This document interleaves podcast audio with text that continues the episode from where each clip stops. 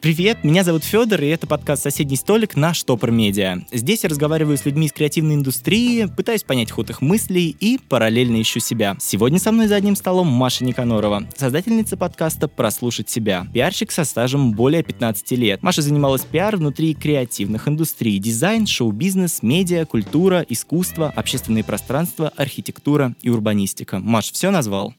Ну да, можно сказать все. Привет, Федя, спасибо, что пригласил. И э, хочу сказать, что это так круто, что ты задаешься вопросом поиска себя э, с самого начала, еще во время обучения. И мне кажется, это критически важно каждому человеку своевременно начать себе задавать такой вопрос, что я хочу делать и для чего я здесь, собственно говоря. Спасибо тебе большое. Давай поговорим немного про твое обучение. Ты окончила, я так понимаю, факультет журналистики, mm-hmm. направление рекламы и связи с общественностью, да? Да, ты знаешь, э, ну это было уже довольно давно, и когда я поступала, понятие public relations еще вообще не существовало как э, академической дисциплины, ни в каких вузах нашей страны его еще не преподавали, и наша кафедра называлась экономической журналистики и рекламы.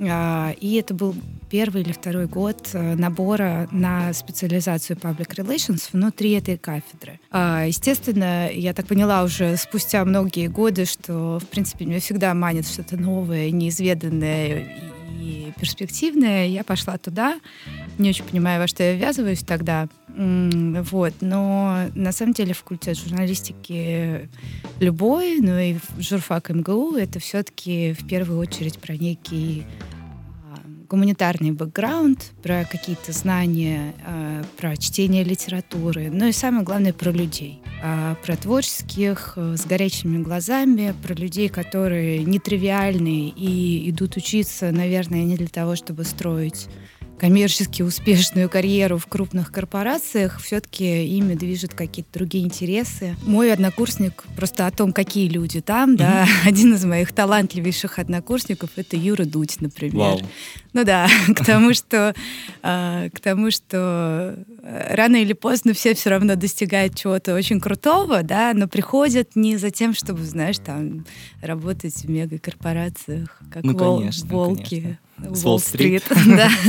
Расскажи, а насколько вообще, ну, по твоему мнению, важно человеку, э, в, который собирается работать в области коммуникации, профильное образование, или можно закончить там экономический факультет и переквалифицироваться? Хороший вопрос. Мне кажется, первоначально в себе важно идентифицировать э, этот э, skill-set. Надо сначала понять, что ты, а, любишь людей, да, и эта любовь, в принципе, эта любовь сложно чем-то в себе испортить. А, второе, ты любишь общаться. Вот такие, в общем, нетривиальные вещи. И когда ты э, там еще, не знаю, в подростковом возрасте, то это достаточно несложно определить да, любишь ты людей или не любишь, мне кажется. А, и уже потом понимать а, по поводу образования. Безусловно, сегодня сфера коммуникации это уже, ну, на мой взгляд, ближе куда-то к каким-то высокоточным наукам, потому что если ты берешь... Где статистика да, big data, э, если ты берешь анализ, если ты берешь, ну, вообще какие-то сложно спродюсированные, интегрированные digital кампании, то без специальных знаний в этом мире ты не выживешь. Поэтому я всячески за то, чтобы специализированное образование в этой сфере развивалось, а чтобы появлялись э, не только, знаешь, вот сейчас очень модно школа пиара, там, mm-hmm. или школа ораторского искусства и ты там, там приходишь, это какой-то быстрый такой курс, обещающий тебе э, несметные вообще знания за два месяца, но на самом деле это все немножечко попахивает каким-то дилетантством. Поэтому мне бы очень хотелось, чтобы в э, сфере коммуникации появлялось как можно больше академических, скажем так, экспертов, да, которые бы не просто рассказывали о своих успешных кейсах, а больше давали именно знаний. Вот я не знаю, кстати, как вышки с этим, насколько у вас... Ну, э, есть такой стереотип, да, что все-таки кейсовое преподавание, но мне кажется, что сейчас за последние годы все равно это уходит в сторону теоретизации. Ну, то есть э, какой-то теоретический бэкграунд общий мы в любом случае получаем. Там первые два курса условной рекламы, журналистики, медиакоммуникации, они вряд ли будут сильно отличаться. Ну, в том смысле, что все равно у нас есть э, и все точно, ну, окей, нет, точных наук нет, но та же экономика, социология, философия, конечно, mm-hmm. мы получаем эту базу. А вот э, ты начала говорить про какие-то небольшие интенсивы. У тебя же есть опыт и прохождения воркшоп от BBDO. Можешь рассказать чуть подробнее? Потому что я, например, в этом году прошел небольшой интенсив Макс, например, тоже вот от двух месяцев. И, ну, мне кажется, что это какой-то невероятный скачок. Ну, то есть, когда профессионалы именно вовлекают тебя в эту среду, это же прям какой-то огромный пуш, нет? Ты знаешь, я пошла в воркшоп э, на факультет продюсирования. Училась я там год. И это было тоже воркшоп только-только появился. Мне очень хотелось освоить профессию продюсирования не только рекламы и не столько рекламы, а продюсирование вообще там культурных проектов, фестивалей, ну и вообще каких-то мероприятий. Мы учились год, это дало мне бесконечно большой тоже импульс к дальнейшему развитию. Навыки продюсирования я использую в своей пиар-жизни постоянно, потому что понятное дело, что без умения организовать какие-то проекты найти ресурсы, запустить, построить команду и так далее, тоже, в общем, сегодняшний коммуникатор э, не выживет. Поэтому мне довелось э, инкорпорировать эти навыки в свою, наверное, в большей степени все-таки карьеру коммуникатора. Пока я не стала продюсером в полном смысле этого слова, хотя у меня было несколько творческих экспериментов продюсирования и видео, и каких-то даже фильмов, и мне это очень нравилось. Но второй карьерой пока это не стало.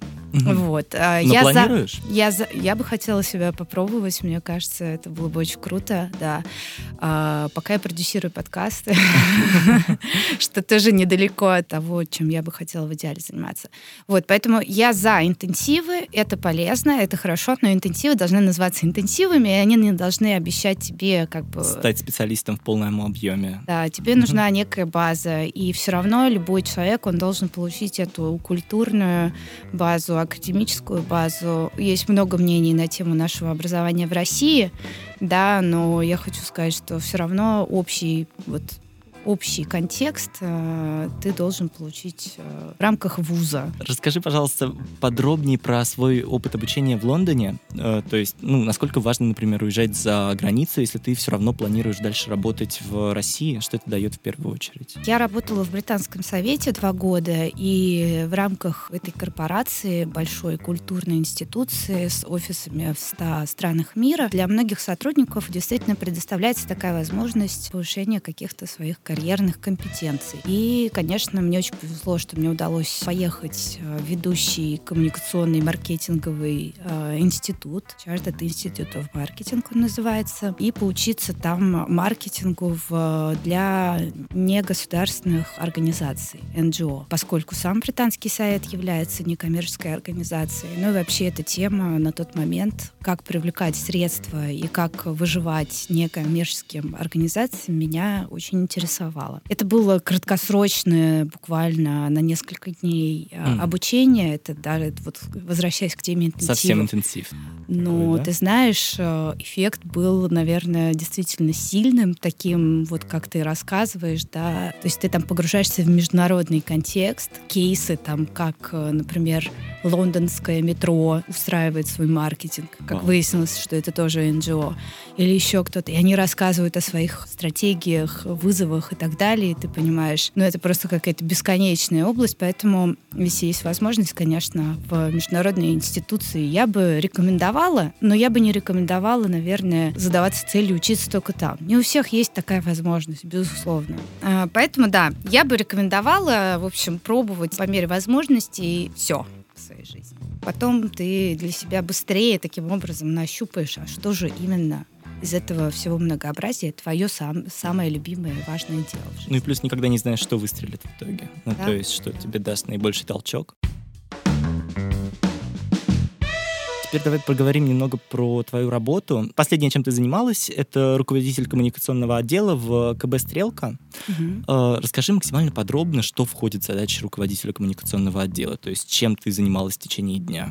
Ну смотри, для начала я просто хочу сказать, что, наверное, это счастье попасть было в «Стрелку», в эту среду, и, наверное, я бы назвала это какой-то работой своей мечты потому что в каком-то одном эпизоде в моей жизни наконец-то соединилось все. Во-первых, э, потрясающая миссия самой компании и институции «Стрелка» — это развитие российских городов, и э, это не просто абстрактная миссия. Ребята действительно придумывают и делают, во многом являясь первопроходцами, какие-то очень сложные вещи урбанистические для того, чтобы делать э, нашу городскую среду не только в Москве, но и даже больше в регионах комфортной и удобной для жизни. Это звучит немножко утопически, конечно, по сей день а, для среднестатистического жителя нашей страны, с чем вот с мнением, кого мне и приходилось работать примерно постоянно, да, поскольку целевая аудитория общественного пространства это, как ни странно, люди, да,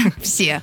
Кто-то об этом забывает. Вот. И для многих, для меня это было удивлением, это действительно э, скорее какая-то такая красная тряпка. Зачем нам новые парки, зачем нам новые набережные, набережные и так далее. У нас есть миллион других проблем. И вообще, зачем вы все это делаете?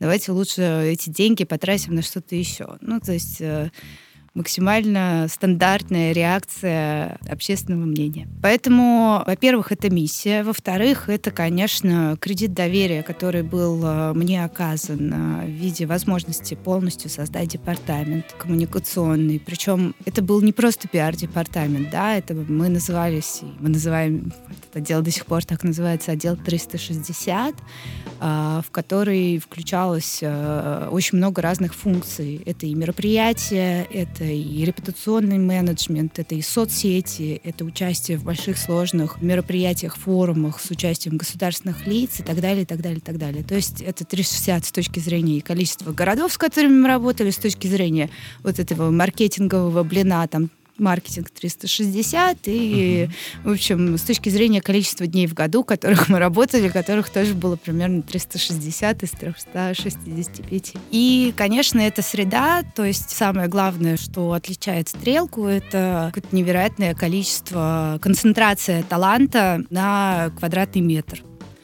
Вот. И работать с людьми с таких самых разных профессий, архитекторы, и аналитики, экономисты, и так далее, и так далее, и так далее, это просто одно сплошное счастье.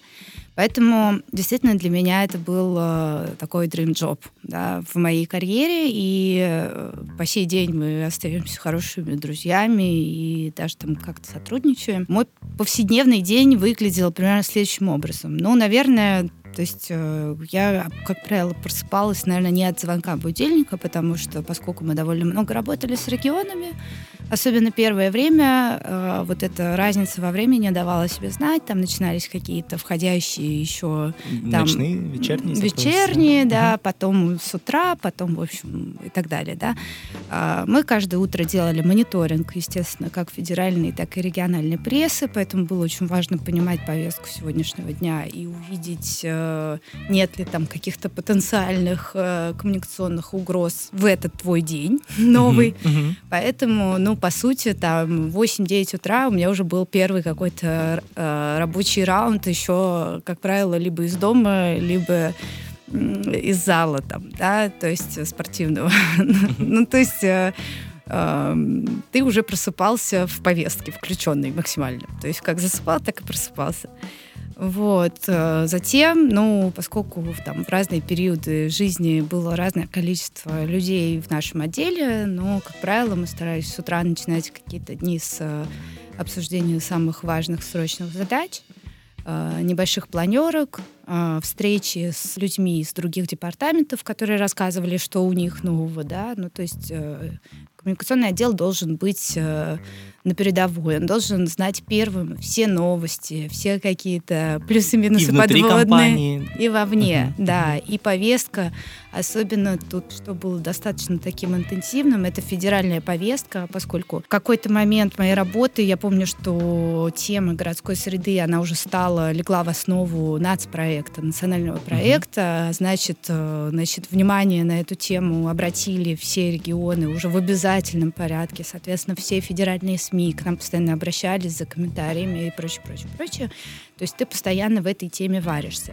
Но на самом деле, я тебе хочу сказать, э, это все плюс-минус э, задачи любого специалиста, пиарщика в любой сфере. То есть э, я просто рассказываю на примере стрелки, да, поскольку да. ты спросил, но плюс-минус быть в теме происходящего контекста и внутри, и вовне, как ты правильно заметил, это очень важно, и тут это твоя как бы по умолчанию задача. Задача номер один. Да, то есть нон-стоп ты пропускаешь через себя огромные потоки информации. При этом нужно понимать, что пиарщик не может быть экспертом во всех из этих. Он не может знать, а, чем живут его стейкхолдеры и в чем, как устроен их бизнес. Он не может знать досконально, допустим, Э, все, что происходит в мире, э, там, издания, например, «Коммерсант» или «Ведомости», чтобы держать руку Конечно. на пульсе и знать, там, как у них.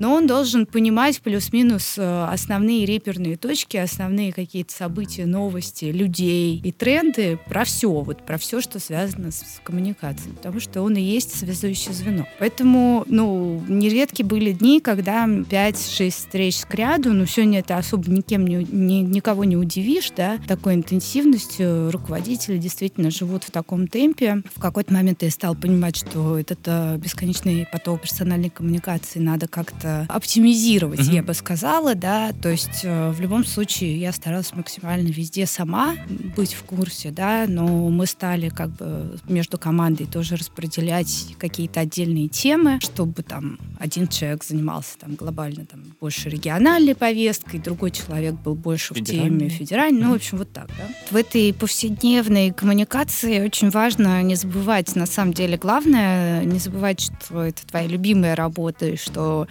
э, все люди имеют свое, свое, в общем, право на правду, и как-то умудряться сохранять нейтралитет в отношениях всех сторон. Самое сложное, на мой взгляд, для пиарщика это все-таки не сорваться. Неожиданно, потому что иногда эмоциональный накал бывает довольно сильным, а нужно сохранять благожелательность и э, нейтралитет. Вот, поэтому э, распределять, э, я бы, наверное, всем порекомендовала распределять свое время, планировать его, возможно, отказываться от каких-то больших задач в пользу эффективности отдельных малых. Можешь сейчас рассказать э, о каких-то конкретных примерах коммуникации именно вот с региональными жителями? Я так понимаю, что это же было часть целевой аудитории? Э, ну, конечно, да, э, да, моя любимая тема и не только моя, на самом деле, потому что, э, как я уже упомянула, ну, никто не ожидал, на самом деле, изначально, ну, точнее, не предвидел это как такую большую сложность, что будет действительно иногда даже неприятие очень агрессивное каких-то городских изменений. Стрелка, нужно подчеркнуть, что не занимается реализацией э, этих проектов, но она стоит у истока создания некого видения того, как это должно в том или ином городе, на той или иной площади должно выглядеть. Поэтому действительно участие наше и общение наше как с администрациями, так и с э, городскими администрациями, с жителями, активистами, это большой и сложный опыт. Самое главное, наверное, к чему мы пришли, поскольку тема городской среды, она в целом новая, то как и с любой новой темой, нужно, наверное, сначала работать не по принципу классического пиара. Вот ты упаковал новость и отправил, да, и смотришь, как она расходится немножечко повернуть все вспять и все-таки подумать о том, а как же этот запрос на комфортную городскую среду создавать у людей. Мы начинали издавать э, бюллетень городов России. Мы делали различные большие проекты с федеральными медиа, которые рассказывали об успешном опыте, например, благоустройства в мире и как он вообще, на какие факторы жизни он влияет, поскольку, как мы понимаем, благоустройство это не только про красиво, но это еще и про развитие экономики, ну и вообще повышение качества жизни человека в целом. Мы старались вот сначала по мере возможности как-то вот людей подготовить к тому, чтобы они сами, наверное, mm-hmm. созрели к этим изменениям. Это долгий и непростой путь. Не во всех проектах это удавалось создать. Вот. Кроме того, мы сталкиваемся, конечно, с какой-то агрессией. Но я хочу отметить, наверное, Калининград как один из самых таких... Гостеприимных? Гостеприимных, открытых к изменениям э, городов. Кроме того, ты, наверное, знаешь, там э, молодой губернатор да, э, да, да. Антон Алиханов, который сам активно за все вот эти изменения. И, ну, плюс это около европейский город, в котором сама атмосфера уже как бы просит туда каких-то европейских э, фишечек. Поэтому было достаточно хорошо и комфортно работать с этим городом конкретно. Но не буду только его отмечать. Я хочу сказать, что вот первопроходцам сложно, но потом, когда вот первые появляются изменения, люди начинают все-таки постепенно, постепенно, но привыкать. И как ты помнишь, допустим, когда появился парк Горького в Москве, да, да. А, тоже все сначала на него смотрели как-то с опаской, да, а потом увидели, что это на самом деле работает. выполняет это, свою задачу. Да, это идеальное место для проведения свободного времени. И, в общем, короче говоря, все хорошее. Вот угу. почему важно выбрать для пиарщика место, где есть правильная миссия. Потому что все хоро- хорошее рано или поздно она свою благодарную аудиторию все равно находит. Не значит, что не надо работать, работать надо. Но ты понимаешь, что как бы отторжения там точно не будет. И рано или поздно люди скажут, да, это круто то, что нам нужно. У тебя никогда не было опыта, что ты пиарила какие-то продукты, которые тебе бы самые лично не нравились? Слушай, это было в самом начале моей пиар-карьеры. Я работала в нескольких пиар-агентствах, и там, как известно, когда ты приходишь там еще параллельно учась э, в университете, э, тебе ты не выбираешь, с кем и с чем работать, да, ты либо стажер, либо там совсем джуниор какой-то аккаунт и тебе дают какие-то проекты. Я помню, что а, было интересно, но не мое было работать с алкогольными брендами. Угу. Вот, хотя тогда был расцвет всех этих гламурных событий. Там, и... наверное, интересно э, сами каналы коммуникации выстраивать в виду какого-то количества ограничений, которые есть, и там всегда очень нестандартные ходы. Я тебе открою этого. маленький секрет. В те времена э, Не можно было? было спокойно ставить advertorials в глянцевых журналах, и никаких тогда еще этого жесткого законодательства не было. То есть, в принципе, были колоссальные пиары, рекламные бюджеты у алкоголя. Сейчас они трансформировались, наверное, больше в как бы ивент-индустрию, интернет и, наверное, еще какой-то комьюнити-маркетинг. А тогда это было чисто глянец. Ну, средства гигиены тоже я не могу сказать, что были каким-то интересным. Меня всегда вот тянуло все-таки к каким-то осознанным брендам, и поэтому а, я получила потрясающий опыт э, работы в PRP Weber Chandwick. Это агентство существует, международное до сих пор. И благодарна всем своим первым учителям там, но э, потому что международное агентство все-таки имеет свою структуру, и они построены по лекалам э, передовым европейским.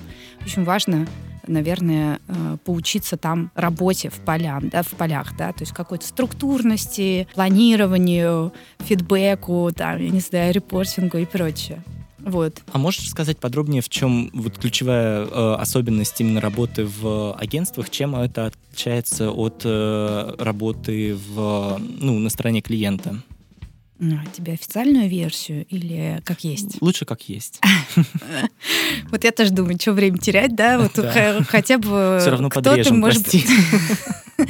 Да не, ну на самом деле э, разница лишь в том, что, к сожалению, бедные люди, которые работают в агентстве, э, у них вот этот э, разрыв времени между входящей информацией и их обработкой по сравнению с внутренней пресс-службой, даже если они все сидят в одном телеграм-чате, он есть.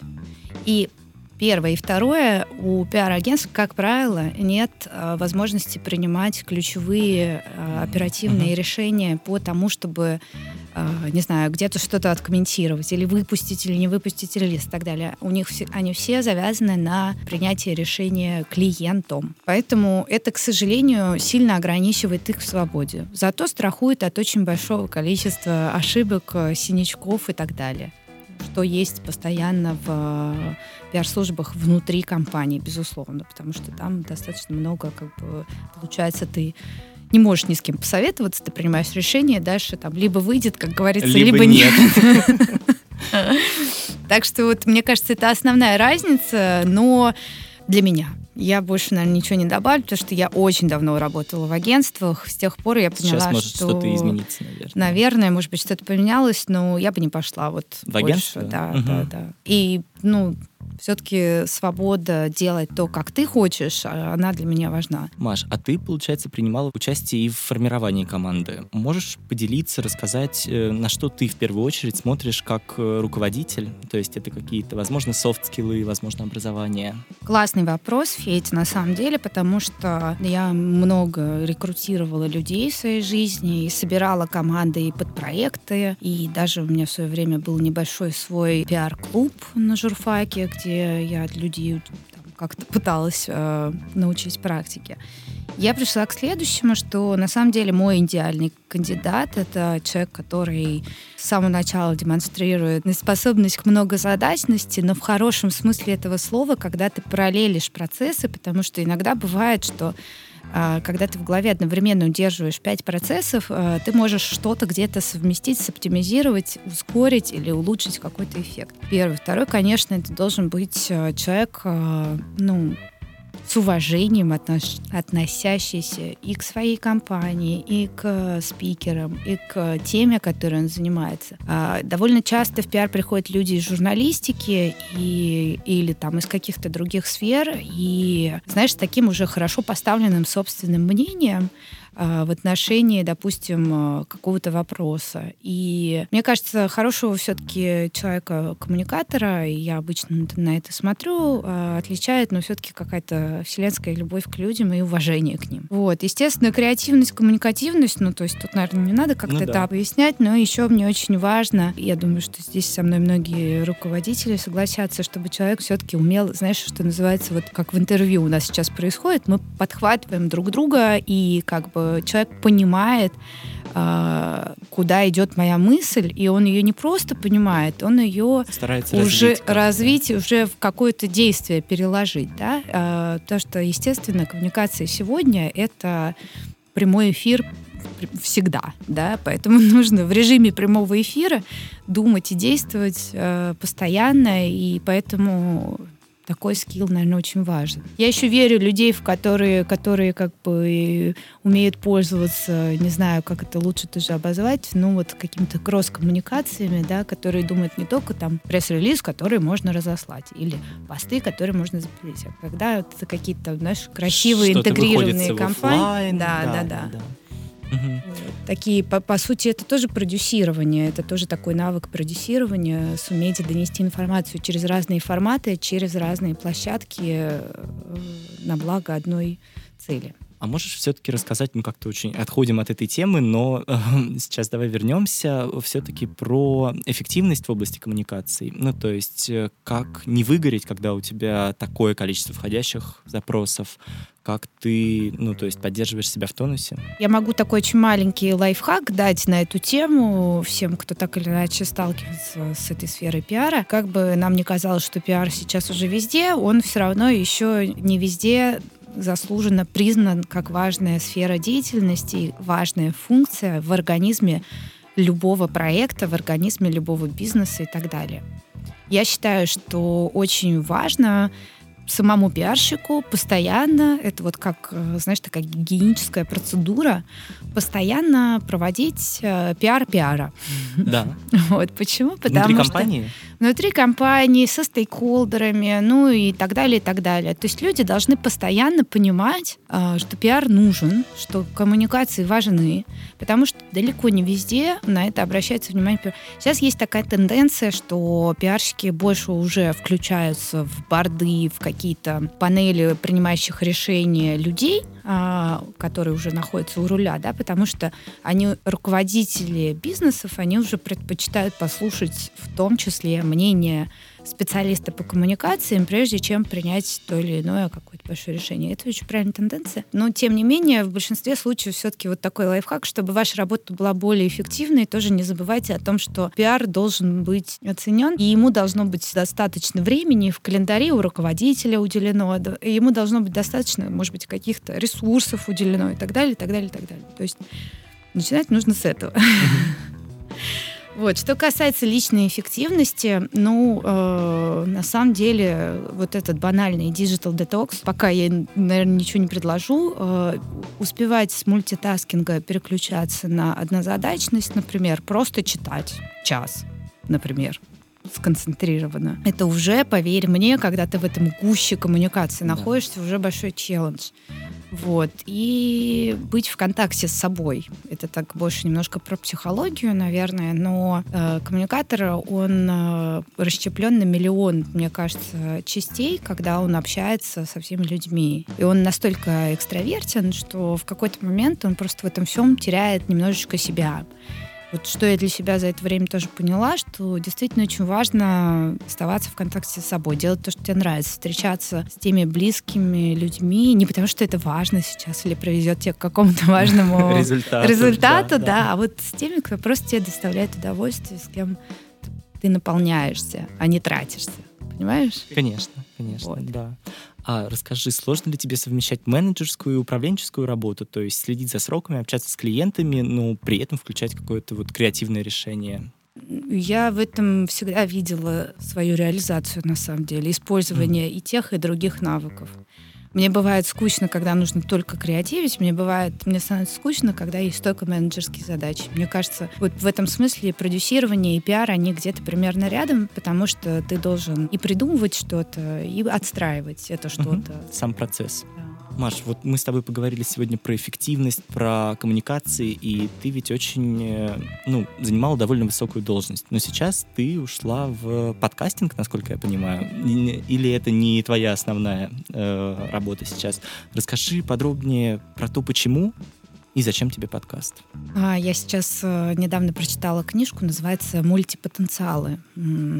Про людей, которые все время не удовлетворены, если они занимаются только чем-то одним в своей жизни. И, наконец-то, я поняла, кто я, а, потому что я не могу, мне не сидится на месте, когда что-то вот одно, уж тем более, если оно налажено и, и работает. Поэтому я совмещаю какое-то количество сейчас проектов, а подкасты действительно стали, наверное, моим продолжением моего исследования себя, а чем бы я хотела еще заниматься в жизни, а, потому что а, какие-то вот те же вопросы, которые ты задаешь себе и своим гостям, а, возникают у меня периодически.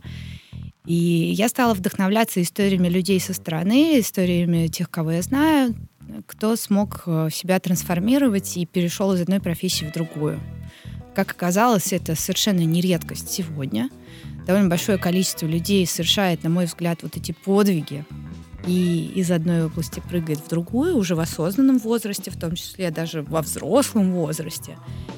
Я стала исследовать эту тему, то есть э, что помогает этим людям, где они находят в себе вот этот кураж, силы и возможности. И вот подкаст «Прослушать себя», вот он про это, потому что в итоге все приходит к тому, что тебе самое главное, наверное, как-то навести радар вовнутрь себя, и узнать там, а к чему ты-то больше, э, к чему твоя душа больше лежит. И, может быть, немножко проигнорировать социальные нормы, какие-то твои внутренние, может быть, даже там материальные цели, задачи, и обратиться к тому, к чему вот у тебя изначально какое-то призвание есть. Вот, поэтому, несмотря на то, что я, в принципе, считаю, что у меня удачная и очень счастливая моя карьера профессиональная, да, и у меня все равно есть постоянный вот этот поиск и желание пробовать себя еще в чем-то. Подкаст — это продолжение его. Я работаю вместе со студией, что касается звука, и вместе с ними мы сейчас развиваем тоже в целом это движение подкастеров, чем ты занимаешься сейчас. И я считаю, что это прямо какой-то новый дивный мир, где ты можешь в том числе познакомиться с такими классными людьми, обменяться опытом и так далее. И верю в то, что это как никакой другой медиаформат, максимально интимный и максимально достоверный. Потому что люди рассказывают о себе, люди рассказывают о своих знаниях, опыте, просто э, не face-to-face, а ухо, ухо в ухо практически, да? Вот, и поэтому я прям так очень прониклась этой темой, и мне кажется, большой потенциал у подкастинга в России. А что ты сама из подкастов слушаешь? А, ожидал такого вопроса с подвохом, знаешь, э, мне кажется... Да, просто самому сейчас интересно стало, если вдруг Мне кажется, вот платформам под, по подкастам не хватает все-таки большей какой-то структурированности. Там, допустим, сохранять историю прослушивания было бы неплохо, скажи, и как-то, может быть, какие-то рекомендации тебе давать и прочее. Ну, ВКонтакте сейчас очень стараются в эту историю э, да, развивается. Ну, да, Слушай, ну да, но я да, вот на да. ту платформу как-то пока не подсела, Нет? потому что ну, как-то больше через iTunes все же. Но ты знаешь, я стараюсь э, объять необъятное. Как, как э, всегда, когда я прихожу в какой-нибудь новый проект, я стараюсь понять весь контекст, по поэтому всего по чуть-чуть, да. Но мне запал очень понравились подкасты журнала британского «Монокль». Они там классно обсуждают э, актуальные культурные события и так далее. А, ну, из русских, ты знаешь, у меня что не день, то открытие. То есть вот там недавно я открыла твой подкаст, там до этого я слушала э, «Женщина, вы кто?». Мне mm-hmm. очень понравился, кстати. Там э, девушки с такой, с такой иронией, очень здорово, ну, так откровенно, боже мой, это просто вот реально новый уровень откровенности подкаст принес в нашу жизнь. Они обсуждают вот э, сущность женщины. Mm-hmm. Вот. Э, ну, просто не хочется говорить какие-то банальные, знаешь, типа... Либо-либо. Э, либо-либо и «Медузу», да. Вот э, я, например, очень радовалась, когда я открыла, что у «Коммерсант ФМ» есть, кстати, может быть, тебе это интересно, отдельный канал «Коммерсант ФМ Карьера». Mm-hmm. Вот. И они э, свои подкасты транслируют на первую очередь на, своей, на своем сайте, на, своей, на своем основном сайте информационном, но и дублируют в раздел подкастов, соответственно, отдельно тоже. Тоже люди рассказывают о каких-то совершенно невероятных э, карьерах и э, их секретах. Вот. Мне нравится все, что делает Маяк. Вот. У них там есть э, такие достаточно медитативные подборки 20-минутных литературных произведений. Вот подкасты это или это все-таки аудиокнига, вопрос, но жанр такой на стыке очень классный. Вот. Там же есть интервью Феклы Толстой, который мне тоже очень нравится. Ну, ты знаешь, я, я пока, наверное, не, не определилась со, со своими вкусами в подкасте. Мне кажется, что чем больше их будет, тем лучше. И э, дай бог появилась бы какой-нибудь медиа, которая правильно бы это все об, обзор, обзоры бы делала, да, и рекомендовала бы нам. Маш, перейдем к блоку советов от тебя. А, расскажи, где студентам искать работу в сфере коммуникаций? А, я бы на самом деле начала с агентства, как я уже сказала. Мне кажется, все-таки коммуникация это настолько вот э, хаотичная сфера, что очень неплохо для начала себя структурировать в э, каком-то агентстве. Вот. Работа в агентстве, как правило, помогает тебе понять, как устроен проект, э, понять цикл проекта и попробовать себя на всех его стадиях. А, ну и плюс попробовать себя в разных нишах, потому что для кого-то, может быть, там пиар фармацевтики будет призванием. Тут никогда не знаешь. Затем, конечно, нужно просто пробовать. И чем больше ты пробуешь, тем лучше. Я приверженец вот этой стратегии, особенно когда вот ты молод, у тебя есть запал, желание. Иди и пробуй. По полгода, по году. Это раньше это называлось, знаешь, в советские времена, это нам называли э, летуны. Есть люди, которые, значит, э, быстро меняют работы, это вот, в общем, какие-то нестабильные люди. Сегодня ты живешь э, неким своим собственным портфолио, уже не так важна компания и срок твоей службы там. Вот. Трудовые книжки, кстати, скоро должны вообще отменить. Их ну, уже вряд ли кто-то смотрит. Их уже никто не смотрит, действительно. Поэтому самое главное успеть попробовать э, столько много, сколько ты можешь. Вот я бы так посоветовала. И не стесняться просто писать самому, писать э, везде в соцсетях. Сегодня мир потрясающе связанный. Ты знаешь, когда мы начинали вот э, первые какие-то мои попытки работы в Public Relations, э, любой, любой офер предложение по работе казалось, что очень-очень повезло. Сегодня возможностей гораздо больше, поэтому пробуйте себя, друзья. Я, кстати говоря, еще верю в институт э, менторства, который вроде как только зарождается, Поэтому совершенно не прочь э, кому-нибудь что-нибудь э, в индивидуальном разговоре посоветовать. Поэтому, дорогие слушатели, если вам откликнулось то, что я вам рассказала, пожалуйста, пишите. Оставим вот. телеграм тогда? Оставим телеграм, пожалуйста. Изи. Супер. Супер, прям эксклюзив получился. Э, расскажи, что нужно знать пиарщику, который хочет заниматься коммуникациями в сфере креативной индустрии? Ну, то есть, какой вот общий бэкграунд получить? Да, ты знаешь, э, я поняла, что меня вот всегда очень в творчество тянуло, но во мне так пока и не проснулся никакой творческое, творческий талант настолько, чтобы я, например, стала художником. Поэтому чем смогла, тем помогла этим творческим индустриям, стала их всех пиарить. Что нужно знать? Или ну, скорее, да. То есть я ну, не то, что что нужно знать, а скорее, что читать, что смотреть. Ну вот как получить эту общую насмотренность? А, в одном из э, выпусков моего подкаста у меня в гостях э, была шеф-редактор Forbes Life, моя приятельница Марина Анциперова, и мы с ней как раз э, говорили про важность нетворкинга.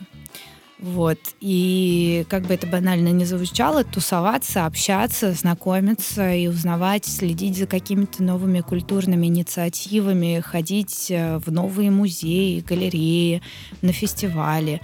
Но не просто обывателем, да, а все-таки пытаться как бы проникнуть в суть этой машинерии, да, понять, кто там есть кто. И вот так эти проекты, они и появляются. Например, а, когда я училась в воркшопе, я пошла и просто волонтером поработала на тогда еще зарождающихся фестивалях Seasons городских первых, да, просто для того, чтобы понять, а как вообще это все на самом деле а, работает изнутри. И сегодня тоже волонтером ты можешь пойти примерно везде. Это не такая сложность. Поэтому я бы посоветовала вот не сидеть, не ванговать, что называется, что же будет с моей жизнью. Вот, а пока есть запал, э, пробоваться и дружить со всеми, вот, любить людей. Хорошо, Маш, спасибо тебе большое, что пришла. Спасибо, что позвал. Это был подкаст «Соседний столик» на Штопор Медиа. Подписывайтесь. До встречи. Пока-пока.